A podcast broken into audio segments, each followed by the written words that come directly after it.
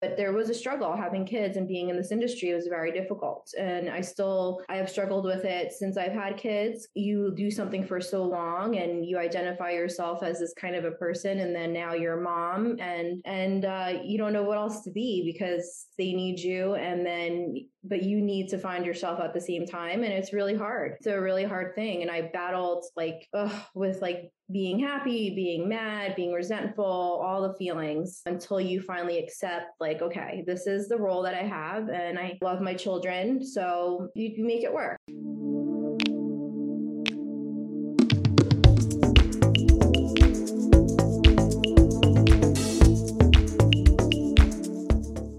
How does motherhood challenge a career in hospitality? Veronica Duco dives into the challenges of hospitality and motherhood, the way the industry has changed in the last 18 years, and how her foundation in hospitality has set her up for success with transferable skills to take on human resources. Join us. Veronica. So excited to have you on our brand new podcast, Surviving Hospitality. I'm really thrilled to start it and hear a little bit more about your story. For our listeners, wanted to introduce you a little bit more formally. So I'm here with Veronica Duco today.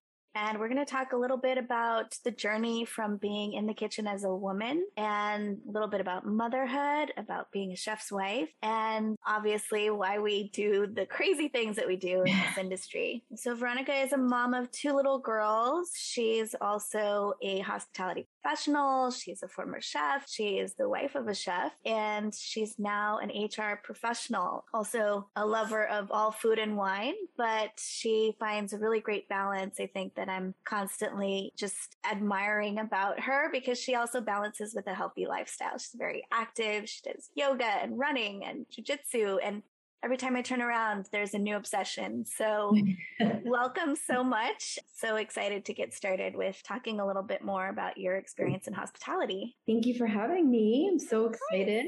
This is amazing. We get to have coffee while the kids are at school, so couldn't pass yes, it up. So, I'm drinking. drinking? This is um, green tea with a vanilla protein in it than having coffee. I've kind of given up on coffee a little bit. So I'm moving on to other things. So jump right in. You know, I think that it's really cool when we look back at our career and we start to think about like what brought me to where I am today. So you want to tell me a little bit about how you came to join the hospitality industry? So I would say for the very beginning of my career began while I was in probably middle school, middle school, early high school, just always wanting to run home and watch the Food Network or some PBS cooking show. And I just fell in love with cooking. And it was just one of those things that I'd walk home with a, another fellow friend who was very into food and we talk about what we were going to cook when we got home. And I would make dinner for everybody. And it was just just something that I just loved so much. And I never really,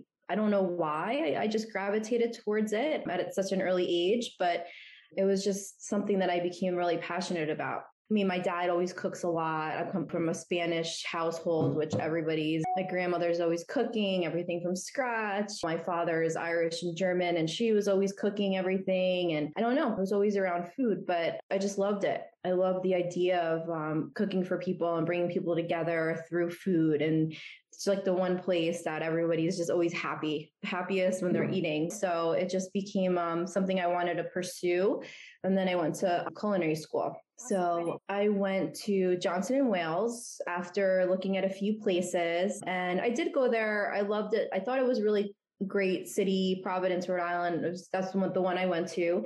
It just was fun. You know, there's a lot of colleges around there. There was a few friends of mine that were going to PC and, and Boston and stuff like that. So I, I kind of was wanting that more college atmosphere and that definitely gave it more so than the CIA, which was kind of secluded and everything. So I just gravitated towards that school and, and I loved it. I wasn't very good in high school with academics or anything. Like I was definitely the one that just skid by, but I always did really well in home ec and my teacher became like a really good friend and she kind of helped me progress into the next step of going to culinary school. So when I went to culinary school, it was amazing. Like I just never, I excelled. Like I got A's and everything. I was on the dean's list. Like it was just something that came natural to me and that I fell in love with doing. And I loved it because it was, I only did an associate's degree, but it showed you so much. It showed you, you know, I didn't, I did culinary, so not the baking, but, um, you know, you had baking classes, you had dining room classes. It was just wine classes, cocktail mixology. It was just so cool. It opened my eyes to so much more than I thought I would ever want to do. So I, I, I, loved it. I just, I did great. And then I went to Seattle and I worked in a restaurant in a little town called Snoqualmie, which you had to take like a bus to go everywhere because it was the smallest town ever. But I worked at a really beautiful resort. And then I decided that there was no reason to do a bachelor degree or further because I learned so much in those three months than I had ever, ever expected to. It was so real and it was so different and you were just kind of thrown into it and it was great. I loved it. So I was just like, I just want to start working. I didn't want to go to school anymore. So I just did the two years and I jumped right in. Where did your degree take you from there? With that, I actually, my first cooking job was in a place called the Frog and the Peach in New Jersey, which is a pretty well known place. It's been around for a really long time. They didn't have anything for me in, in the kitchen from the savory side. So I actually started working pastry first. And I was baking, making bread, and uh, like out of my comfort zone. But it was like, again, like I had a great time learning and doing all of that. And it was really different, but I learned a lot. And the pastry chef was super cool and just young and enthusiastic and just like happy to have people with somebody to help him because he just needed help. And the the, the chef the who is now actually the owner of the restaurant just really liked me. So he just really wanted me to be part of the team. And he was like eventually I'll move you over. Don't worry you know? And um and I did. And I ended up being there for like two and a half years. And I progressed from pastry to garde No, actually, I didn't do garde I went right to fish and then I was a headline cook. So it was a really great experience. I got to learn a lot. And then after that, I moved to New York because I was like, okay, that's like the next step. New Jersey is great with restaurants, but it's just not the same as working in a New York restaurant. So I got up, I moved to New York and started working in the city. That's when everything changed for me because that was like a whole nother beast of a place. Like New York is ruthless, it can be, and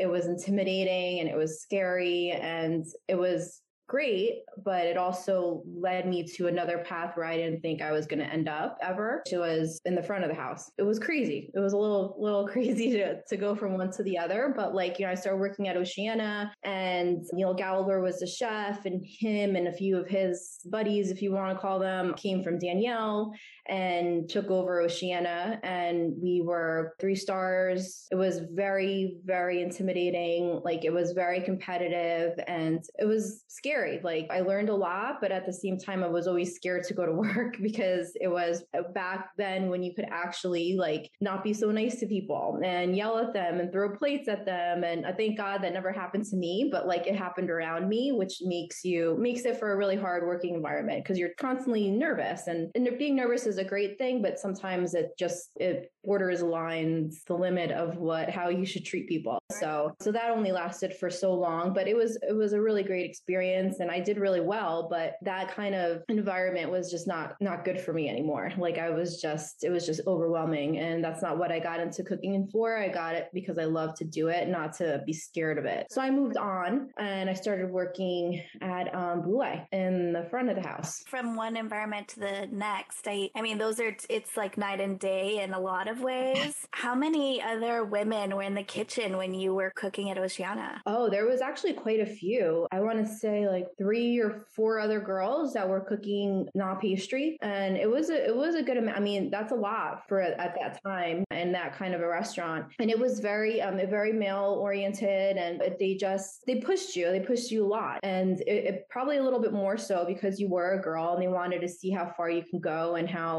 much pressure you can take before you broke. And a lot of people did. A lot of people would cry and go off the line and stuff. But like, I just was always the kind of person that like, I just put your head down and you work and you get it done and then you go home and then you come back and you do it all over again. But like, it's just your job. It's what you go through. And you just, I never wanted anybody to see that it, it, it broke me. Like it, it was, a, it was hard because that's, that's what everybody expects as a, as a woman or a girl. They just want to push you until you can cry or till you start yelling or whatever they expect you to do. So, but not that the guys had it easier. They just, it was just a different expectation for them than it was for you. I feel like with the, the women that you were working with at the time, was there any camaraderie between you? Yeah, I think the, I think with the, like one was, uh, one of the girls was a fish, the head fish line cook, and she was definitely like one of the boys. Like she knew she was up here and we were down here. And there was with probably with like one other girl, I would say she was very much, we were like very much partners and we would talk a lot. Um, but it depends. And the kitchen's kind of every man for themselves at the same time.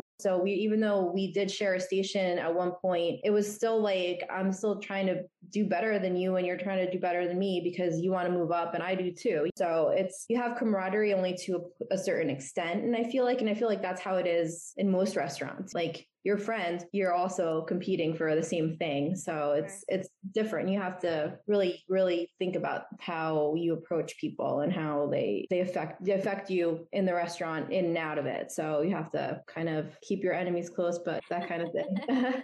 but actually a lot of those girls I don't even think are in the in the restaurant business anymore. The one that I was partners with, I know she was working for Martha Stewart at one point, like not in the kitchen. Everybody's kind of I think you kind of get tired of it. There's only so much you can take sometimes, even though you love it so much. You just move on to other areas of the restaurant business or you move to something else. For, yeah. For women and for men, just because mm-hmm. it's such a challenging industry for sure. So you were saying that you had the opportunity to move into the front of the house. Where did you join the team? Oh, so this was at Bouley. And then I was there and I loved, I was a food runner. So it was from jumping from a really busy, a lot of pressure restaurant to jumping jumping into like extremely busy or a restaurant with no experience in working in the front of the house. But I was excited about it because one, it was kind of a relief to step away from a toxic environment for me that I was kind of falling apart in to a place where I was learning something completely new. So it was exciting and I was still in the kitchen. So I was still helping. I was still finishing a dish or doing stuff with the chefs or helping garde manger if they needed something really quick. Yeah, so it was exciting. And the chef was Cesar Ramirez, who owns Brooklyn Fare now. And he was an insane person, like crazy, crazy, amazingly talented chef, but like just crazy. Like, and, and when you're in that environment, I think you just go crazy because it was so busy. It was like constant, like I, I can't, you can't even describe how crazy that restaurant is, but like it ran on chaos. It was like perfectly executed chaos. And that's exactly what it was every single night six days a week. It was crazy. I also, I think I worked the most I ever did at that restaurant. Like I would work six days a week. I'd be there at nine in the morning and I'd leave at 11 at night. And I was just working, working, working. But like I loved it. It was, I loved being there. I learned a lot. General manager was Didier. He was French and he would show me how to set tables and, you know, stand behind the chair, make sure the plate is this way and the,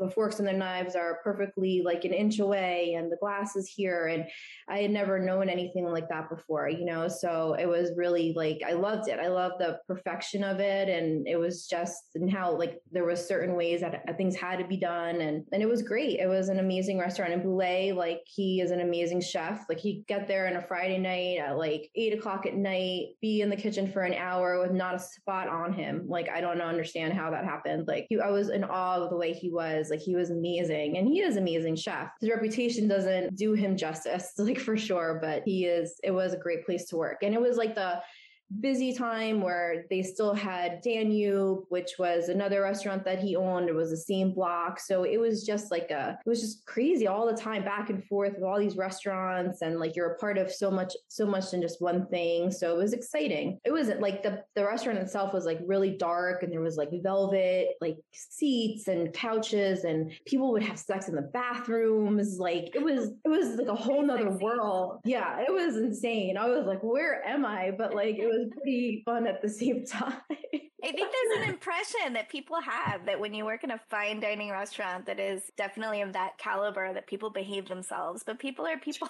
no way. I think it's like almost the complete opposite because they feel entitled that they can do whatever they want and this is my seat, this is my bow and it's like, okay, like do what you want. Like you're here I'm here to serve you. But it's it's pretty it was insane like the stories. And and the great thing about his restaurants which is are sad that they're not there anymore is that like everybody who worked there worked there for a really long time. Like his turnover rate, I would say for yeah, line cooks and stuff like that might be high, might have been high just because the hard Cesar was a little hard to work for at times. But like the majority of people that worked there had been there. They were they were like family, like they literally like families working there, and it was uh it was pretty unique to be around that where everybody really did care because this was like their family income. So it was it was an interesting place. But then I had to move on because as, as awesome as it was, like I had an opportunity. One of the pastry chefs who I grew close with a lot of the cooks and she she pushed me to apply at Per Se because they were opening and I was like no way I'll never get in there. I just barely started doing this. I have no experience you know other than working here and she was like believe me you're perfect for this job. And I was like okay. So I trusted her and I I never didn't expect anything of it. And then one of the managers Michelle called me and I interviewed with him and another manager. I got hired right away. Like they called me that same day which uh, from later on hearing from other people that got hired they were like we had wait a week and I was like maybe they were desperate I don't know but I got lucky and I got hired and I I couldn't I was so excited like I ran home I ran to Jersey took the train. I told my my parents I was so happy. Like it was it was like I had won the lotto or something because it was such a big name and I was like so underqualified, but I was like, um, here we go. Like this is a whole, whole nother journey. And that was, I mean, Bouley was my start, but Per Se is what defined me and what made me like who I became in the industry. It was definitely a really exciting time. I remember when you joined the team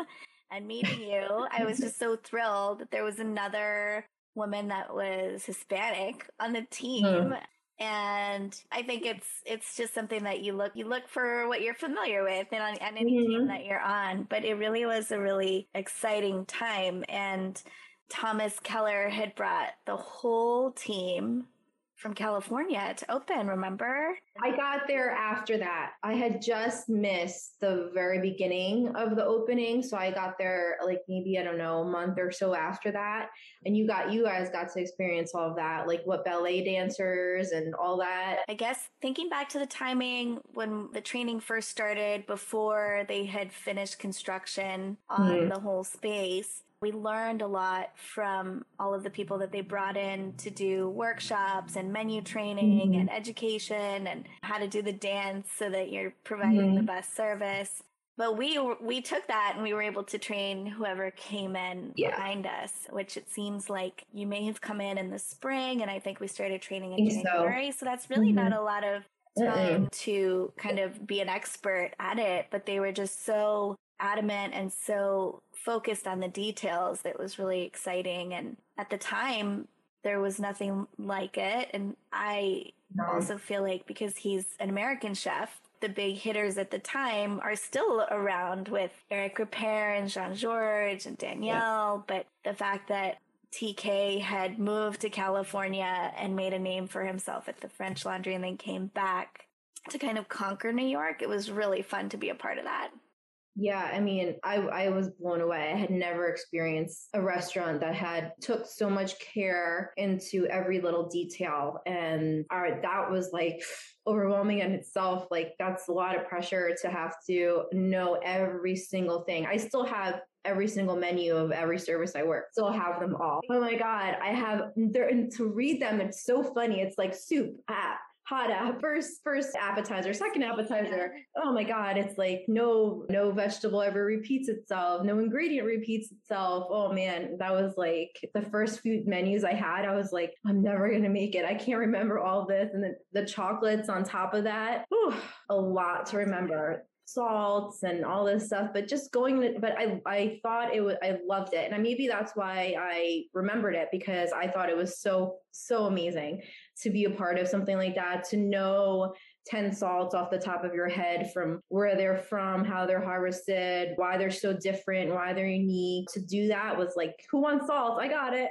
like it was like, it was, it was amazing to serve different utensils, to do everything just the right way. It was, and just serving people was a dance and go from one way to the other from it's just people were in awe of what we did in that restaurant and they still are. And that's why it's still around and it probably will be forever because people don't experience those things. We used to get culinary school kids, remember, they would drink water for lunch, but they would save up all of their money just to eat there and to experience it to experience something so great and magical and that's that says a lot service i think also for the dining room i think that at the time it was considered totally different and a little bit more modern than the, the yeah. traditional french style of service we served from the left and not from the right and yeah open hand service instead of doing it you're right from their left or their right it was more open hand service right. so. as we got more comfortable it became almost it felt really graceful still but almost like a casual thing and i think one of the things that was also really exciting for me is that Laura Cunningham was mm-hmm. basically all of the service was her brainchild. And so that was exciting yeah. to know that in a city full of a bunch of restaurants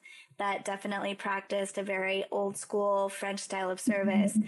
and it was predominantly men. So that oh, was yeah. too. And they were looking for fresh and young talent that they could train instead of finding the most experienced captains in the city, for example. So that was fun. fun. Yeah. And I think it's like it was it was more than it was more much more than a restaurant. It was bigger than a really great restaurant because I think all of us, especially the people who who started started it, were so many people we're still friends with that I still talk to, that we're still close with, that it, we were became like a family. And at that restaurant, I have to say that although you were you were comp- competitive, you were competing, you were trying to make sure you knew everything. Like I'm going to help you, but like I need to make sure I know it. We still had the same goal at the end of the day was to make everybody every guest happy. And I have to say that that was very unique in that restaurant where we all worked together, even though we were working for ourselves. If if I would if you understand what I mean, like, but we all we all were had the same goal. Like if you needed something something and I had a minute, I was more than you know, like, okay, I got this. Or somebody needed water at a table, run and do that. It wasn't like, oh, I'm gonna let you look bad. It was our our every their goal was the same for every single guest that came was for them to have a great experience and for them to live a little bit of that for a few hours of their night of having magical service and food and not having to ask for anything, everything being there when they needed it. I think that was like a really great thing about that restaurant is that like we all really, really did come together when we needed each other. And it kind of like ruins you though when you go working anywhere else because you're like, wait a minute, no, you're spoiled. Well, and I think sometimes people that work there, they're labeled as snobs. They work hmm. Jean George years later and you know, you can definitely feel the difference. It's not better or worse. It's just different. You know what I mean? Mm-hmm. It's just a completely yeah. different philosophy. So can't help it. Can't help it having yeah. pride for something that you work so hard to build. Yeah. No. So fast forward, I know that you moved to Chicago and you worked oh, yeah. in some really prestigious restaurants there and then later lived in California and made your way back to New Jersey. What brought you back to New Jersey? So we lived in California. I got pregnant. I thought that it would be easier than it was. I thought we could do it. And I, I was working at Auberge du Soleil, which is like a beautiful resort in Napa, just like any restaurant or any uh, restaurant business bar. And it had a really fine dining restaurant, but the hours are hard. And my husband is a chef. So his hours were just as hard as mine. So there, it was impossible. Like either one of us sacrificed, and I don't even think we could afford to have just a sitter for those many hours. It's like leaving the house for like 15 hours a day. And I was like, what? We really do need need help. Like we need family. We can never afford to do this on our own. Like it's just going to be impossible. So we decided to move back to New Jersey because of that.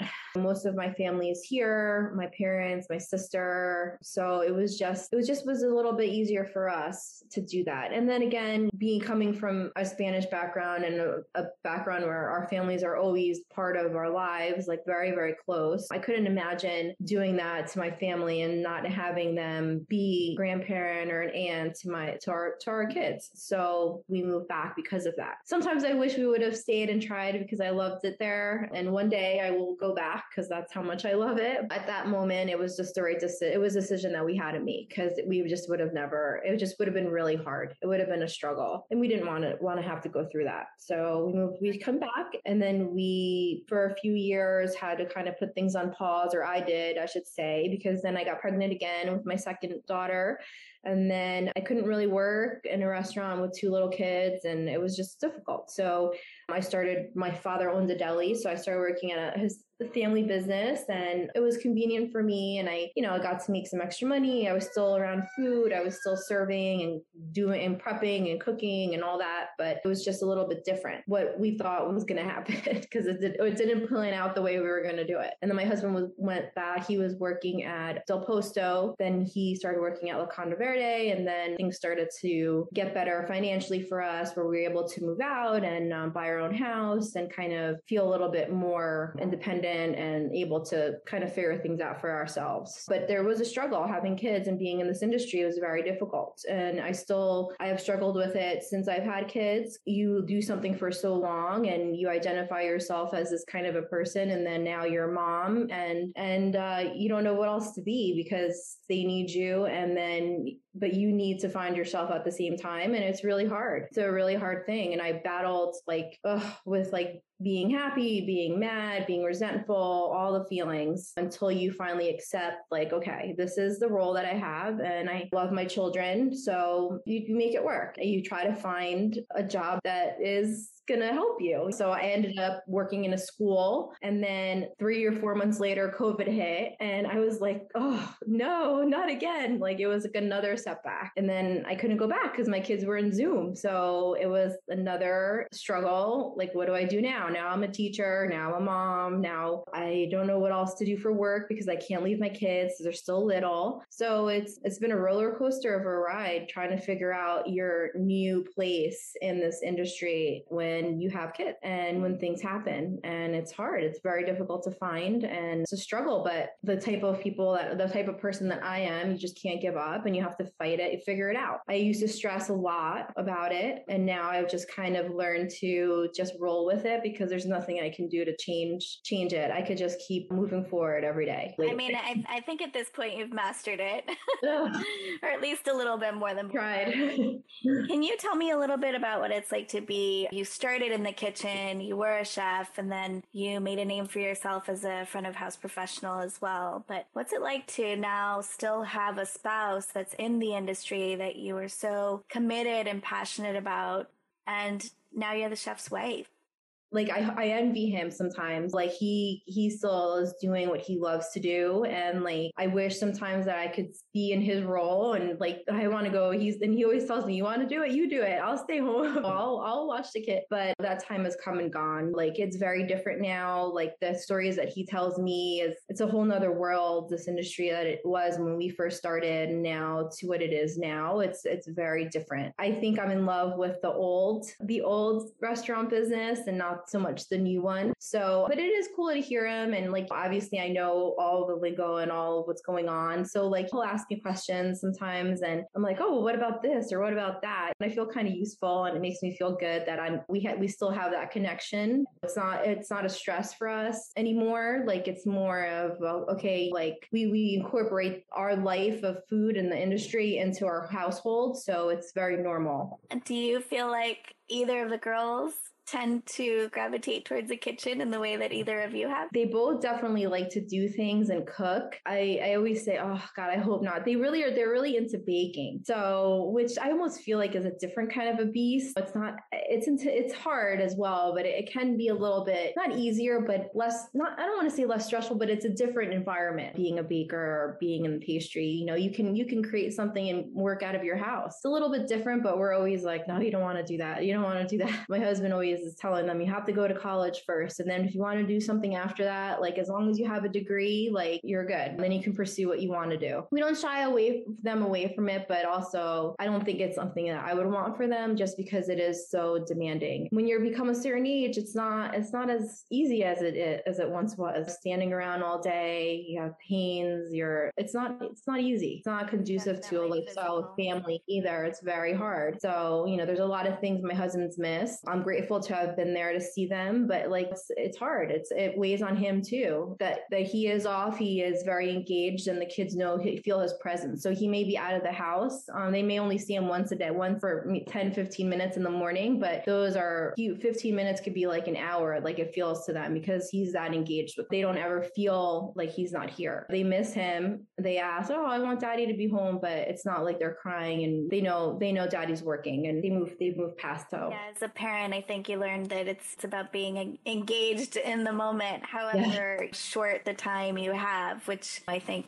I think we have that kind of built-in skill mm-hmm. from just yeah. building relationships with people and you have to. I mean, it's totally different as a parent, of course, because you love them so much your heart could explode. But yes, um, exactly. It definitely is good to kind of take advantage of those moments in between. Yeah, I agree. I think your story is a really great one. I think it's a common one, but I think it's also something unique because of the opportunities that you have in the moment in time that you were able to be involved with certain projects. I think I'll, that you'll take it with you forever. Who yeah. knows? After all of this stuff, like, would you still open a restaurant with Luciano? Ugh, yes, I would. crazy as it sounds, yes, I totally would. Like I said, we do work really great together, but I trust him and he trusts me. So it's great. And I, I do love the idea of, of having something and just calling it your own. But I think it's when you can call your own shots and you make the hours you want to make and you create something that is special to you or unique to you and what you want to do. When you work for somebody else, it's hard to make a, your name shine more than the owner or the chef or but yeah, I mean, I, I, I, would definitely struggle with where, when, what would it be, but definitely, I, I, I think we both would, even though it's, it's exhausting, but it's what we know and it's what we love and it's what we're passionate about. Yeah. Thank you so much for joining us. I really appreciate it. I think that people are going to be excited to hear your story and we'll talk soon.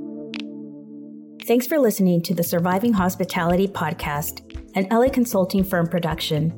At LA Consulting, we specialize in accounting and human resources for the hospitality industry. Through this podcast, our goal is to inspire and share stories about our challenges and wins in the industry we love. We get real about it, share some laughs, and take a minute to remember why we do it. Surviving Hospitality is hosted by Elisa Martinez, produced by me, Michelle Rodriguez, edited by Mohammed Yusuf. Original music by Phil Petrie. On behalf of guests around the world enjoying service at this moment, our deepest gratitude. We love you.